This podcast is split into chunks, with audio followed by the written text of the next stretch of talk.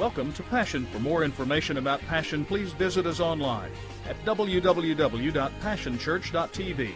Now let's join the service already in progress.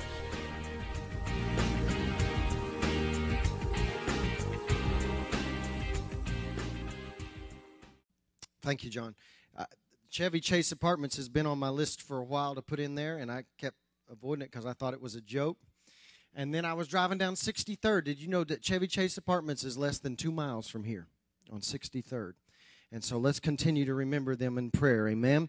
And so uh, let's lift them up. Well, we had a great service last week. In fact, had someone healed in last week's service. Had several people, uh, I believe, have a breakthrough last week. And so I'm excited. And we started a new series. And I and uh, I told you last week about some of the um, ologists out there. Let me tell you about some other ones. I, I looked up uh, some of them. How about an ophthalmologist? An ophthalmologist deals with the diagnosis and treatment of eye disorders. Some of you go to an ophthalmologist. And then I remember this one, and this is the one we don't ever want to go see because it tends to mean that we are having some serious medical issues. The oncologist, the uh, uh, he did oncologist or oncologist, I guess okay, whatever, that long word right there, specializes in diagnosing and the treatment of cancer. And then how about an anthropologist? An anthropologist studies humans and their ancestors. And what I started thinking about was, you know, there are hundreds, if not thousands, of physicians and scientists in those fields.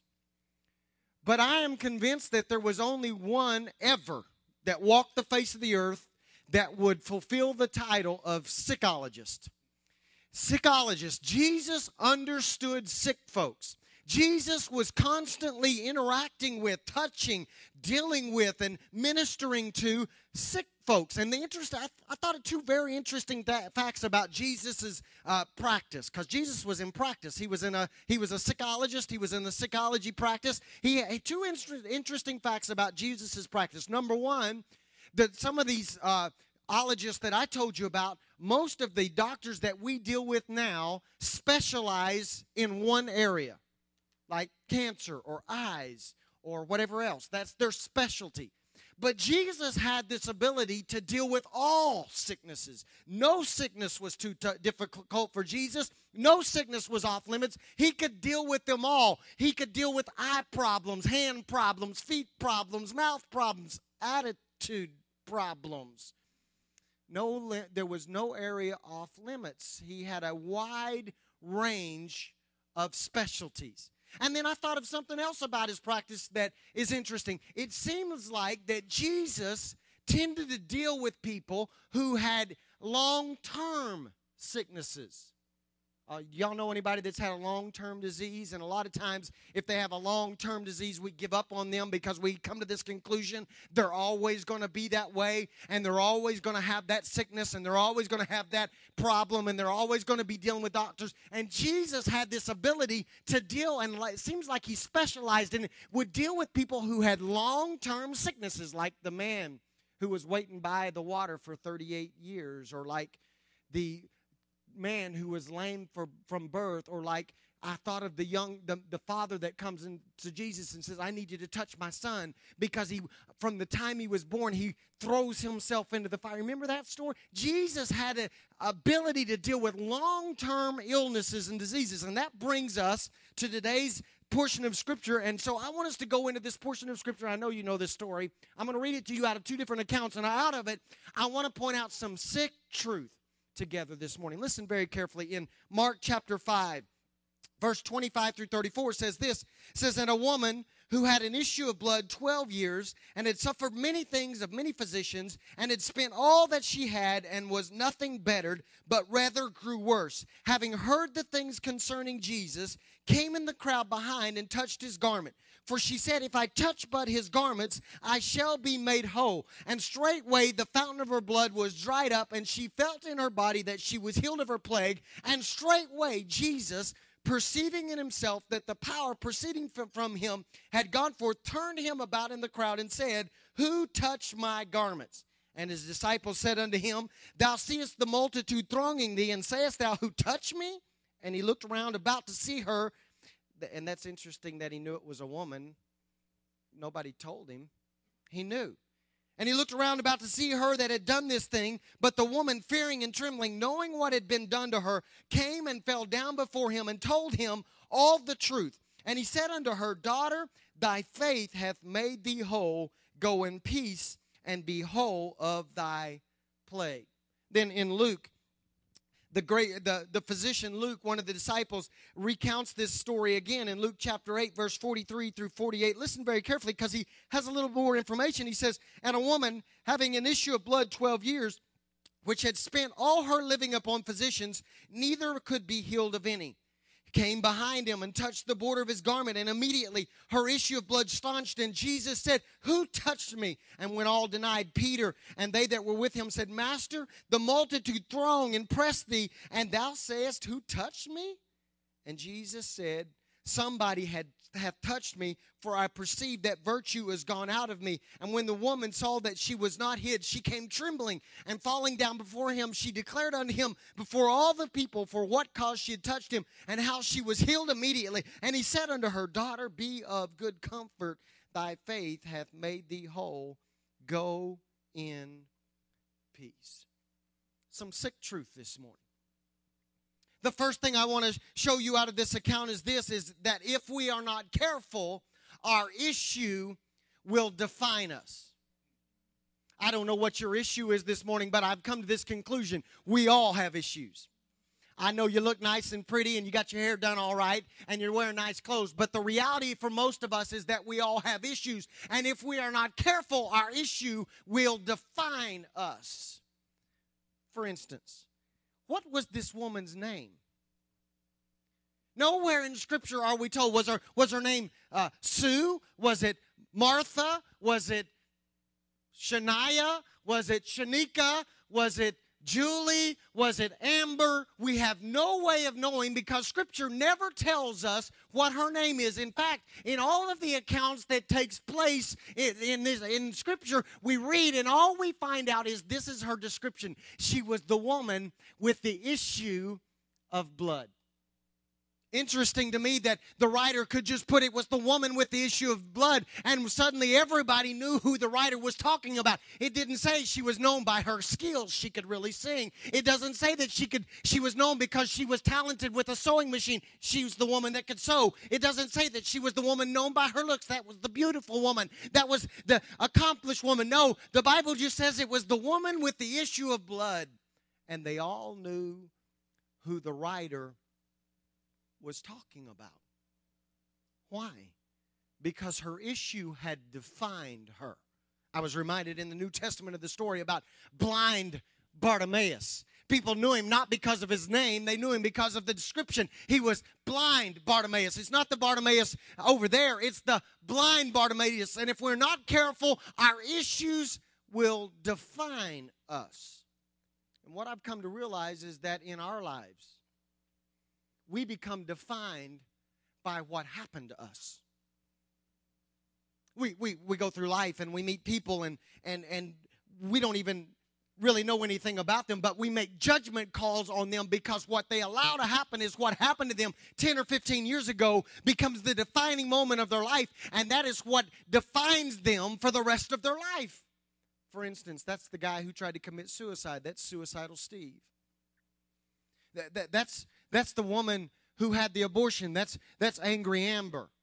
We don't know anything else about her but her issue. That's that's the couple that got divorced. So that's crushed Carl and critical Kathy. That's the, that's the the guy that sleeps around every weekend. That's Wild Willie. That's the woman that is kind of loose. So we call her Loose Lucy. And we don't know anything about any of them except this: we know about their issue, and their issue defines them.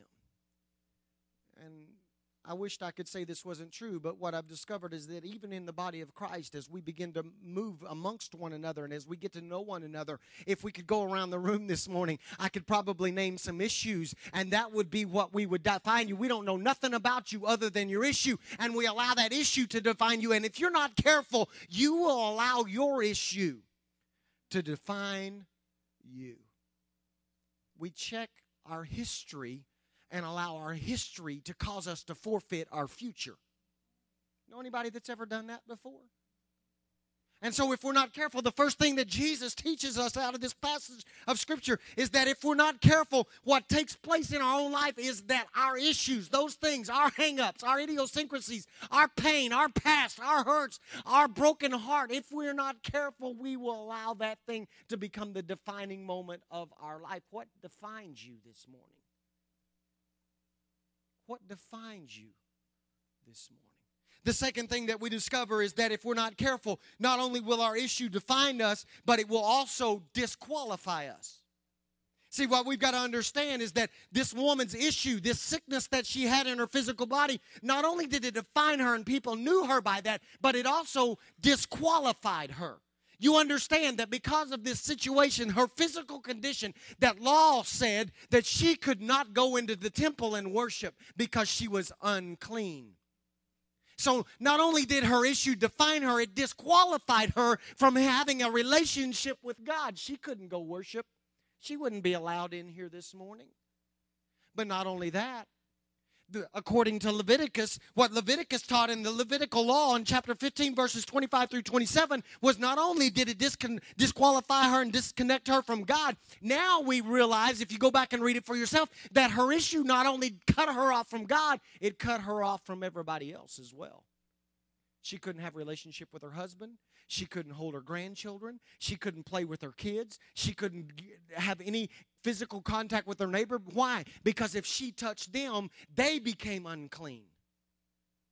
So she was totally disconnected and totally cut off from God and from man. And I wonder how many of us have allowed our issue, our defining issue, to disqualify us. How many of you are sitting here this morning while everybody else is saying, How wide, how deep? I'm amazed by your love. You're standing there going, God, I can't even get close to you because of what happened to me. Because you let this happen to me, I'm disqualified from having relationship with you. And not only that, we allow what happened to us to disqualify us from relationship with one another.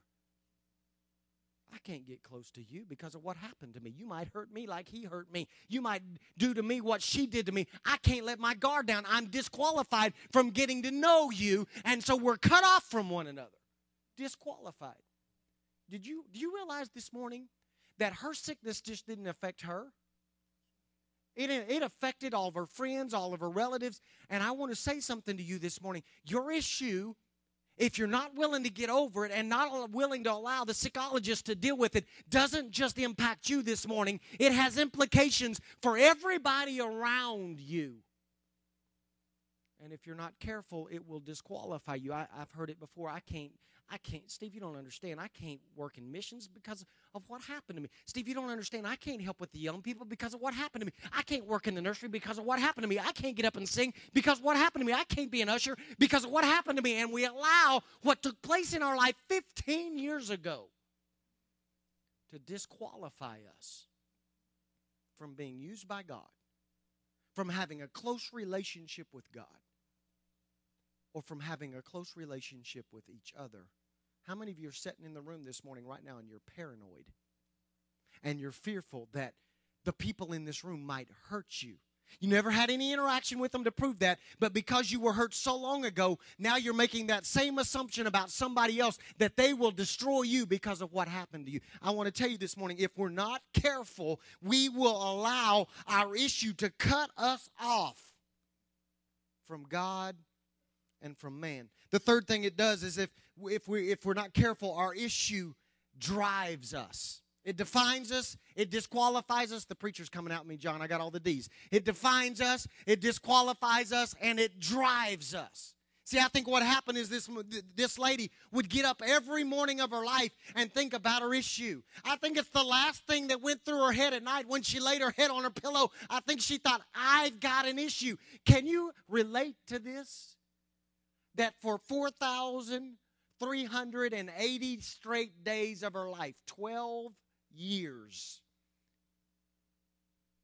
she thought about her issue.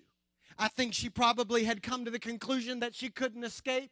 I think she'd made up her mind it's never going to be any different. I think it's moments in her life when she was crying herself to sleep and longing to be in relationship with God and with man. There were moments when it got on her nerves and she thought about it and wished I could escape from thinking about it, but I'm always going to be sick. I'm always going to have this issue. And I think if we're not careful, our issue drives us to depression and drives us to stupid mistakes and decisions and our issue drives us to weeping and it drives us and it drives us to tears and it if we're not careful our issue drives us.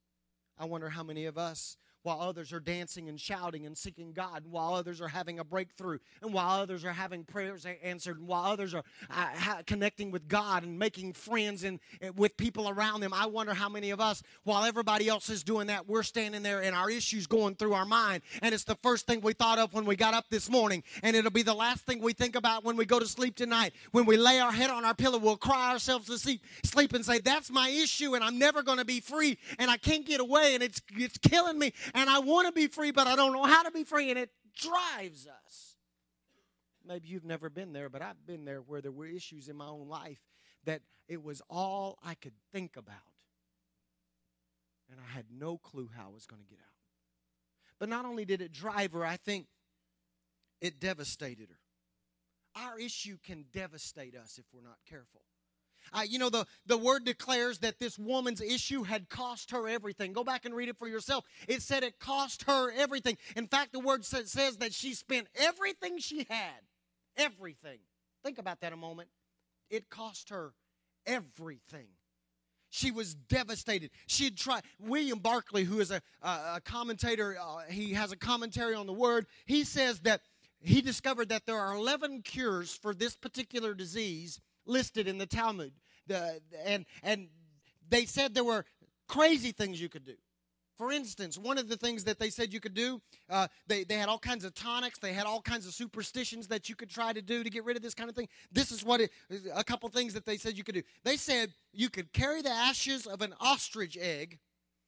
Think about that a moment. You could go find an ostrich egg and burn it to ashes and pick up the ashes and put them in a linen bag if it was summer and you could carry them around during the summer. And if you would do that long enough, then you would be healed. But in the fall, you had, or in the winter, you had to change it to a cotton bag. Crazy stuff. Then here's another one. This one's really crazy and kind of gross too. They thought that if you could go um, find a white female donkey and you could feed her barley corn, and once she disposed of that barley corn, figure that one out. And you could dig through that and find that barley corn that she had eaten and digested. If you would carry that around, that would cause healing to take place in your life for this disease. You know what I think? I think she tried it all. I think she tried every bit of that. And we laugh and we go, ooh, that's gross. Ooh, that's silly. But don't we do some of the stupidest stuff when we're devastated by our issue? Because what we'll do, we won't go dig in donkey stuff. Donkey dung? That's a, say that. We won't we won't go do that. But when our issue has depressed us, you know what we'll do? We'll go hang out with depressed folks. And, and when our addiction has broken our life, you know what we'll do? We'll go hang out with addicted folks and we'll get in the mully grubs and we'll get down and we'll get uh, aggravated and frustrated. This woman had tried everything. And I wonder how many of you sitting here this morning who have an issue in your life have tried absolutely everything.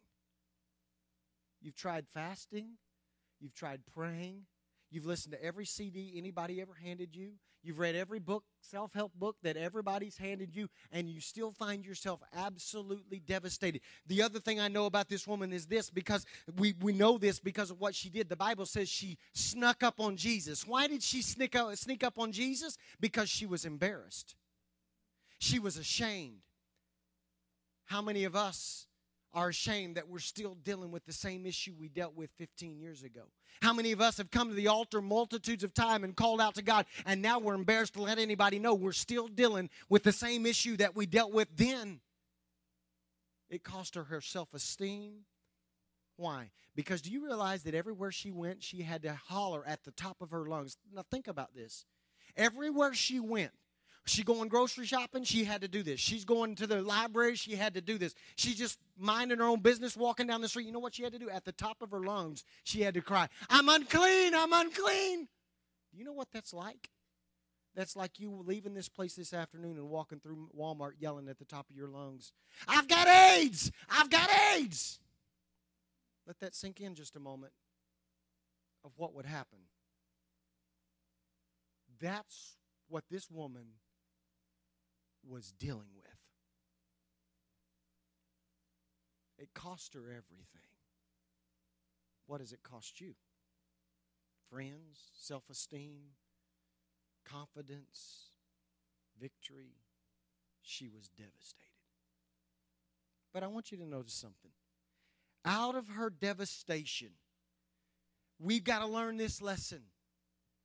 When we have been defined, when we have been driven, when we have become uh, devastated, when when when all of these all these elements take place in our life and we're sick and we're tired of being sick and we're hurt and we're tired of being hurt and we're broken and we're tired of being broken we need to learn from this woman. Because the final d is this.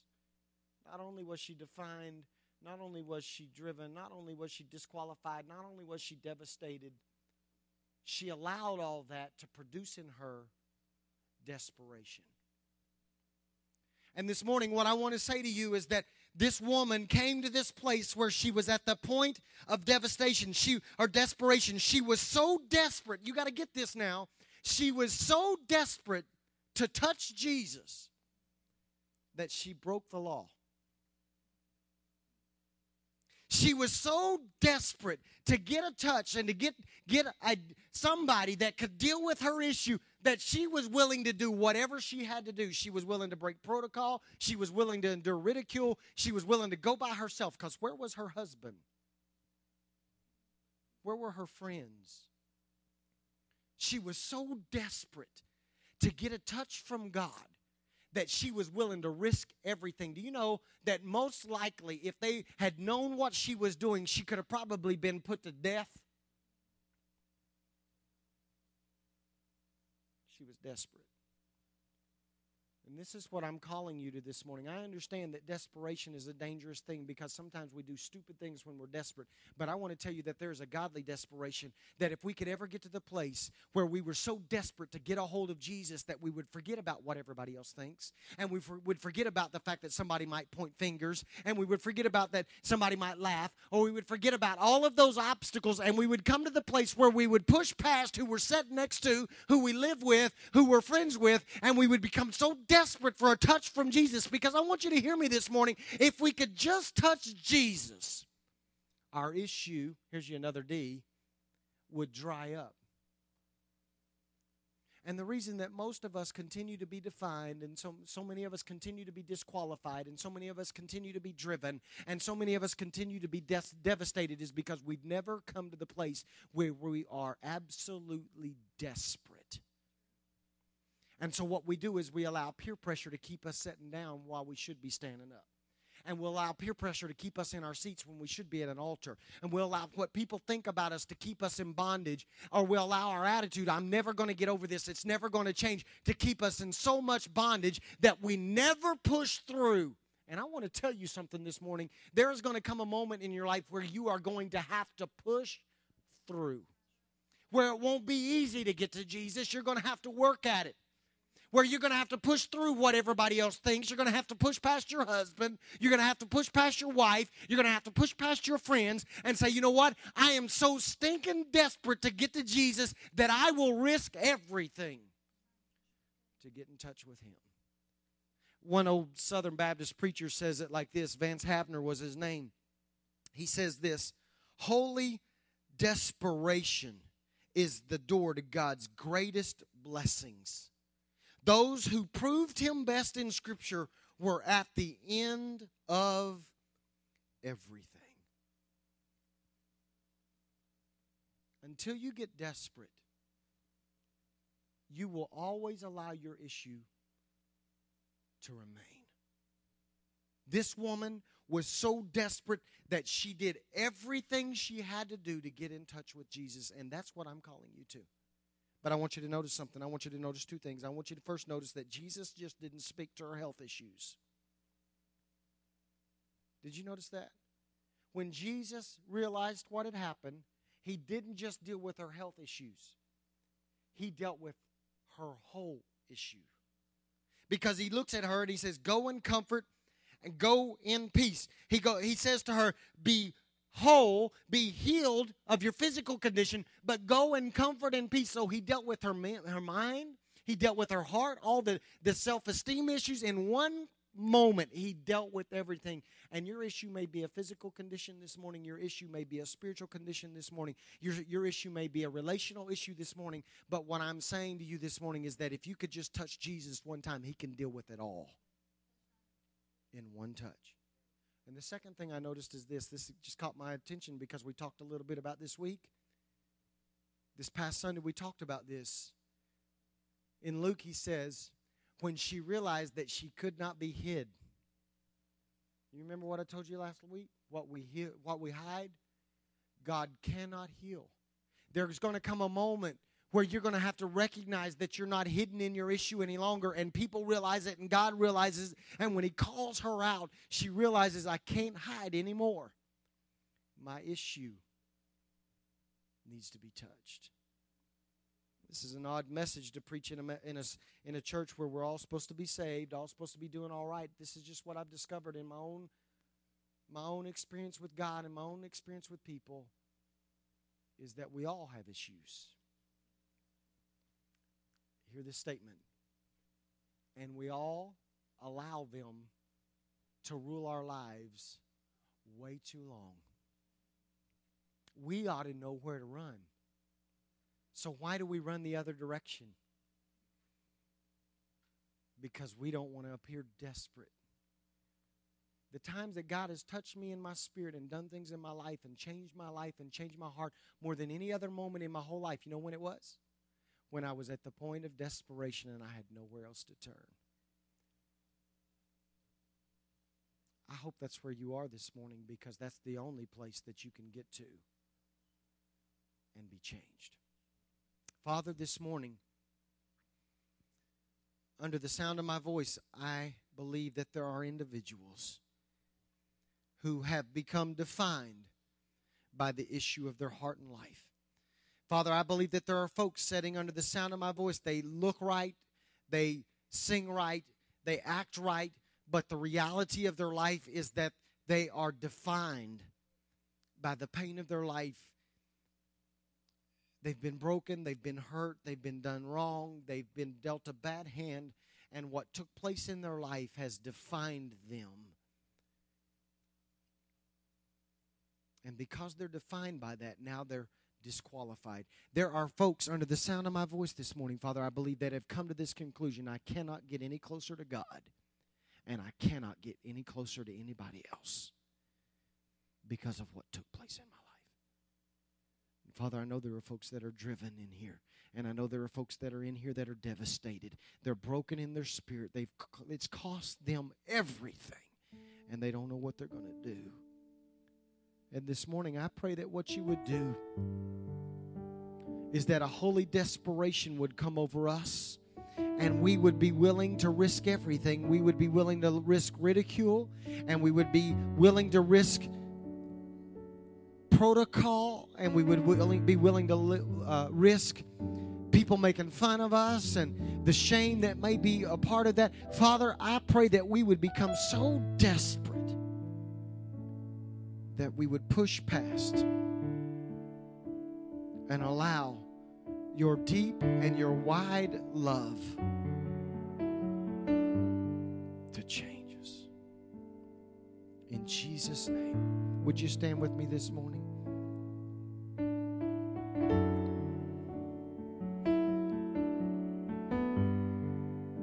I don't know where you are this morning. I don't know what you've been through. I just know this we all have issues.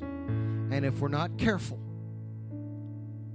if we don't have an encounter with the psychologist, we will allow that issue to define us, to disqualify us, to drive us, to devastate us. But the most important D of the whole thing is are we willing to allow that same issue to produce in us a desperation that causes us to push past what we have to push past to get to Him? Every head bowed, every eye closed this morning, nobody looking around. You say, Steve, I have an issue in my life, um, and I recognize this morning that I've been defined by it, and I need help.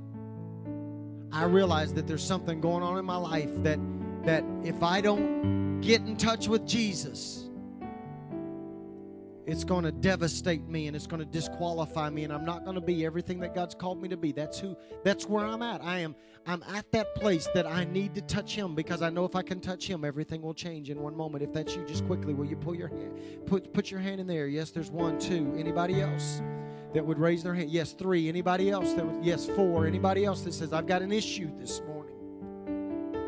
I've got an issue this morning and I need help. Would you do me a favor? Would you lift them up one more time high so so we can pray right now? Come on. Now reach out next to you right now. Reach out next to you and lay your hands on each other right now. You're going to be the Jesus to them this morning.